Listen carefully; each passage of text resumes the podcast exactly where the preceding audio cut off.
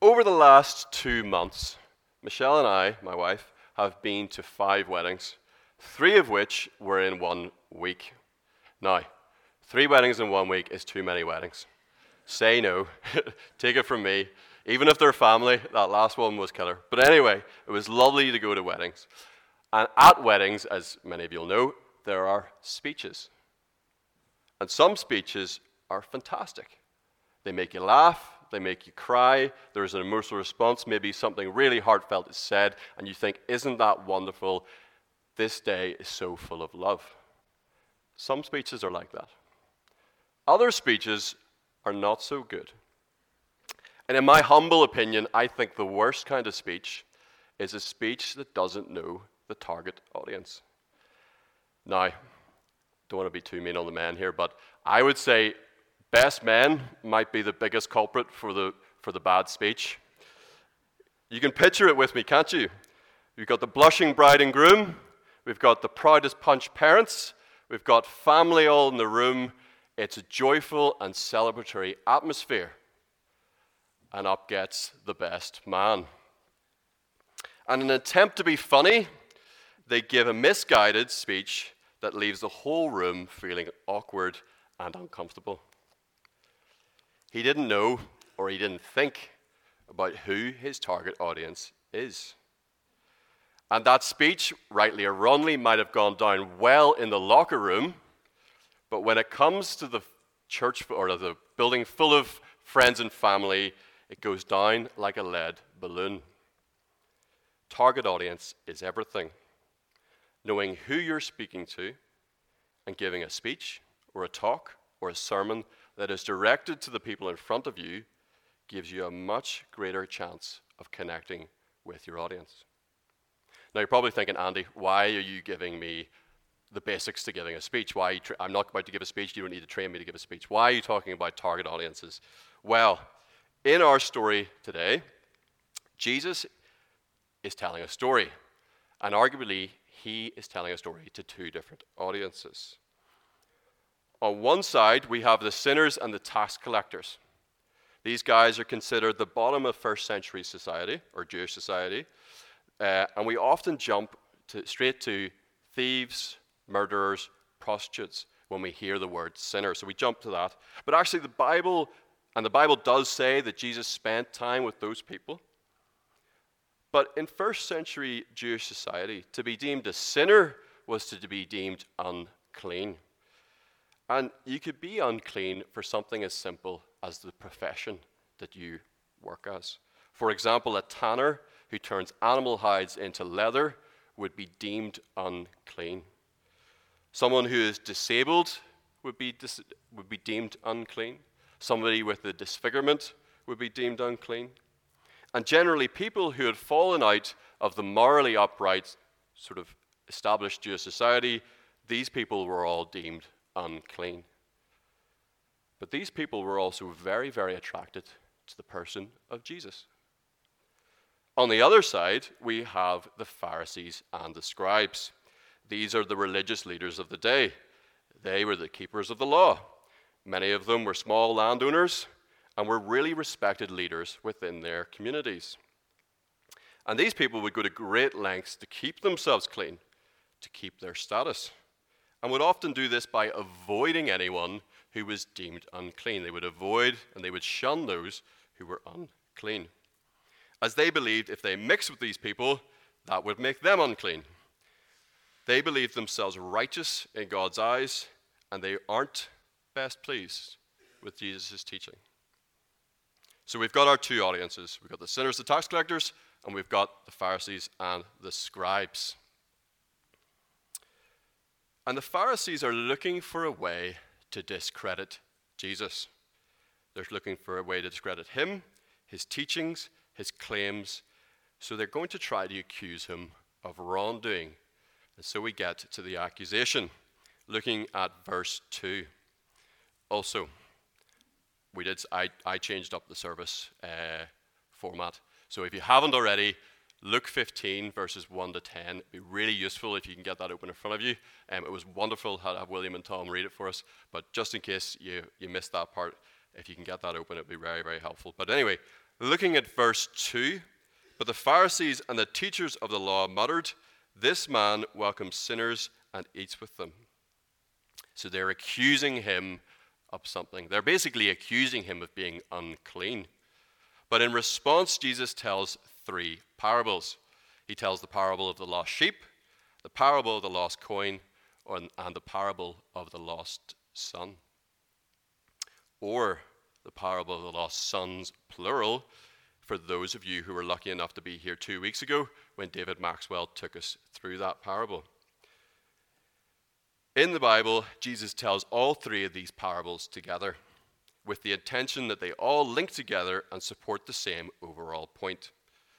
But it was decided that we, as a church, should break the passage down into two parts so that we have more time to explore the depths uh, of the passage.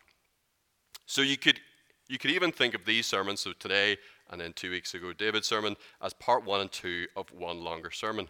Although I can't, can't say that I'm evenly yoked in that matchup, okay? But if you haven't had a chance to go and listen to David's sermon, um, I really, really recommend that you go and listen to it later this week because it will really enhance what you hear this morning. Now, can you see that? Maybe. If you would like to listen to the sermon and you're not aware of how we how you can do that, you can visit the website. So uh, just Google Ra- Ravenhill Presbyterian Church and it will come up. And there's a wee tab that says online. And as soon as you click that tab that says online, there you go. There's the list of sermons. So you can go back and listen to it. It's actually the one at the top. Very convenient for you. No excuses. Um, you can also get them wherever you get your podcasts if you're a podcast listener, just Raymond Ravenhill Presbyterian.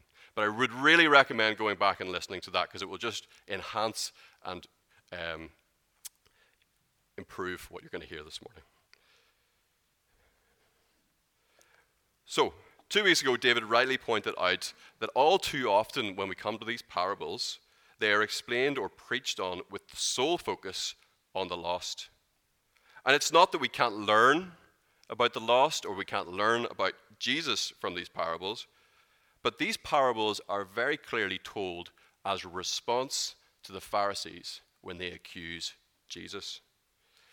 Who does the accusation come from? It comes from the Pharisees. The Pharisees are the target audience. Okay, so we know who Jesus' target audience is, we know who he's directing these parables at. Let's break down the parables and see what message he had for them. So, first we have the parable of the lost sheep. What man of you, having a hundred sheep, if he loses one of them, does not leave the 99 in the wilderness and go after the one which is lost until he finds it. And when he has found it, he lays it on his shoulders, rejoicing. And when he comes home, he calls together his friends and his neighbors, saying to them, Rejoice with me, for I have found the sheep which was lost. And I say to you, likewise, there will be more joy in heaven over one sinner who repents than over 99 just persons who need no repentance.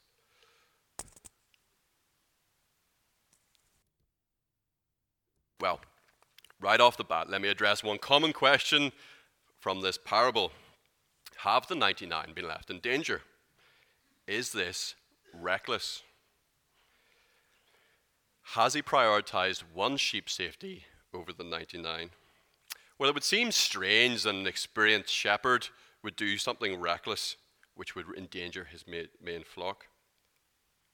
And Jesus uses presumptive, presumptive language when he comes here. What man of you? You could read this as, Who among you wouldn't? Does not leave and go for the lost sheep. The impression from reading this parable is that it might be common practice to go and find the sheep, uh, you know, the shepherds of the day. So it's probably assumed that the 99 are safe. Or, again, it's a parable, it's a simple story to convey a message. It's not the focus or the point. The 99 are put aside, he's searching for the one. So, we'll address that first. Back in 2017, I was in the Welsh countryside, um, staying at a little stone cottage uh, with a balcony overlooking this beautiful valley. Uh, why was I there? I was at the time I was working for a Christian charity called UCCF, and it was at the end of my year with them. I'd been working with universities. I was helping students with outreach within their university campus. Uh, and this was my final team day. This was a sort of wrap up, reflect on the year kind of time. So we'd been up early for morning prayers, and I was standing on the balcony, bleary eyed, still half asleep, coffee in hand, staring at the valley. And my friend came up sort of beside me, and we didn't say anything for a minute. And then he just goes, Do you ever find it insulting? And obviously, me, clueless, still half asleep, trying to figure out what's going on, uh, gave him a funny look. And he just goes, Sheep are such idiots. And then he, then I just, I don't know what this had said, and then he just goes, I suppose humans can't be too. Now, I'm not saying, I don't think my friend was saying that Jesus is insulting us when he calls us the sheep. Um, but certainly, uh, sorry, don't think he was trying to say that Jesus was insulting us by calling us sheep. But he certainly was correct in one thing sheep are not very smart creatures. One of the commentators put it like this No creature strays more easily than a sheep, none more heedless, and none so incapable of finding its way back to the flock once astray. It will bleat for the flock and still run in the opposite direction to the place where the flock is. This I have often noticed. There is no way for the lost sheep to save themselves. They needed to be saved. The shepherd searches until he finds the sheep. Then, placing it on his shoulders, he carries it all the way home. Without the shepherd's actions, the sheep is doomed. Then the shepherd, overjoyed at finding his lost sheep, invites all of his friends and his neighbors round for a big celebration. So, what's going on in this parable? Who's who, and what's the intended message? Well, let's start with the who's who. First one's easy Jesus is the shepherd. Jesus is the good shepherd. Anyone familiar with the Bible will know that. Jesus is the shepherd. He's the one going out and seeking the lost. The lost sheep are the sinners and the tax collectors, the ones who are lost and know it. The Pharisees are the 99. Now, if you're like me, you're probably thinking, okay, Andy, I'm with you with the first two. I'm happy that Jesus is the shepherd. I'm happy that the Pharisees and no, the tax collectors and sinners are the lost sheep. But the Pharisees is the 99. Well, just stay with me a second. Jesus ends this parable by directly addressing the Pharisees. Take a look at verse 7 with me. I tell you that in the same way, there will be more rejoicing in heaven over one sinner who repents than over 99 righteous persons who do not need to repent. Who are these 99 persons who do not need to repent? We see this in Luke's gospel, we see it crop up a few times. We have this theme of the righteous who do not need Jesus. We have it here in verse 7. We also have it in Luke 5, verse 31. It should be the next slide, I think. Maybe? Yeah. Jesus answered them It's not the healthy who need a doctor, but the sick. So, who are these righteous uh, 99 who don't need repentance, or who are these healthy that don't need a doctor? Of course, I think it would be in contradiction to the Bible if we were to say that anyone is righteous or that there are people who don't need to repent or, in fact, do not need Jesus. So I don't think we can say that Jesus is creating this new category of person who doesn't really need him. Rather, this is a derogatory term. This is about the Pharisees who believe themselves righteous, who believe themselves with no need to repent. And Jesus uses this term to try and humble the Pharisees, to try to point out how foolish it is to believe that. But what is he showing them? Well, he's showing them that, in fact, they are grumbling under the very same circumstances in which heaven is rejoicing. The Pharisees have been given a clear message here. They're at odds with God. Then Jesus tells the next parable, the parable of the lost coin. Or what woman, having ten silver coins, if she loses one coin, does not light a lamp sweep the house, and search carefully until she finds it. And when she has found it, she calls her friends and neighbors together, saying, Rejoice with me, for I have found the piece which I had lost. Likewise, I say to you, there is joy in the presence of the angels over of angels of God over one sinner who repents. A similar story. The shepherd was interested in one in a hundred. It makes sense that the woman would be interested in one in ten. And again, the presumption is who wouldn't look for the coin? What woman does not light a lamp, sweep the house, and carefully search? Of course she would do this. Who would lose the coin and then just shrug and say, oh well? Again, the coin, again, the coin has no way of saving itself. It needs to be found and it needs to be saved. Charles Spurgeon makes a very interesting observation on this passage. The piece of silver was lost, but still claimed. Observe that the woman called the money my piece which was lost. When she lost its possession, she did not lose the right to it. It did not become somebody else's when it slipped out of her hand and fell on the floor. The lost belong to God, whether they know it or not. God has the right to go and claim them. And again, Jesus ends this parable with a direct and rather cutting remark towards the Pharisees. Likewise, I say to you, there is joy in the presence of angels, or sorry, in the presence of the angels of God over one sinner who repents. The angels are joyfully celebrating while you stand here and grumble. We don't often think of God as rejoicing, but this passage tells us that he does, and it tells us in what circumstances that he does. We see this in Isaiah 62 5. As the bridegroom rejoices over the bride, so shall your God rejoice over you. Jesus goes on to tell a third and final parable, for which you will have to go and listen to David's sermon. A lot of David's conclusions can be applied to these parables as well, so it's well worth a listen.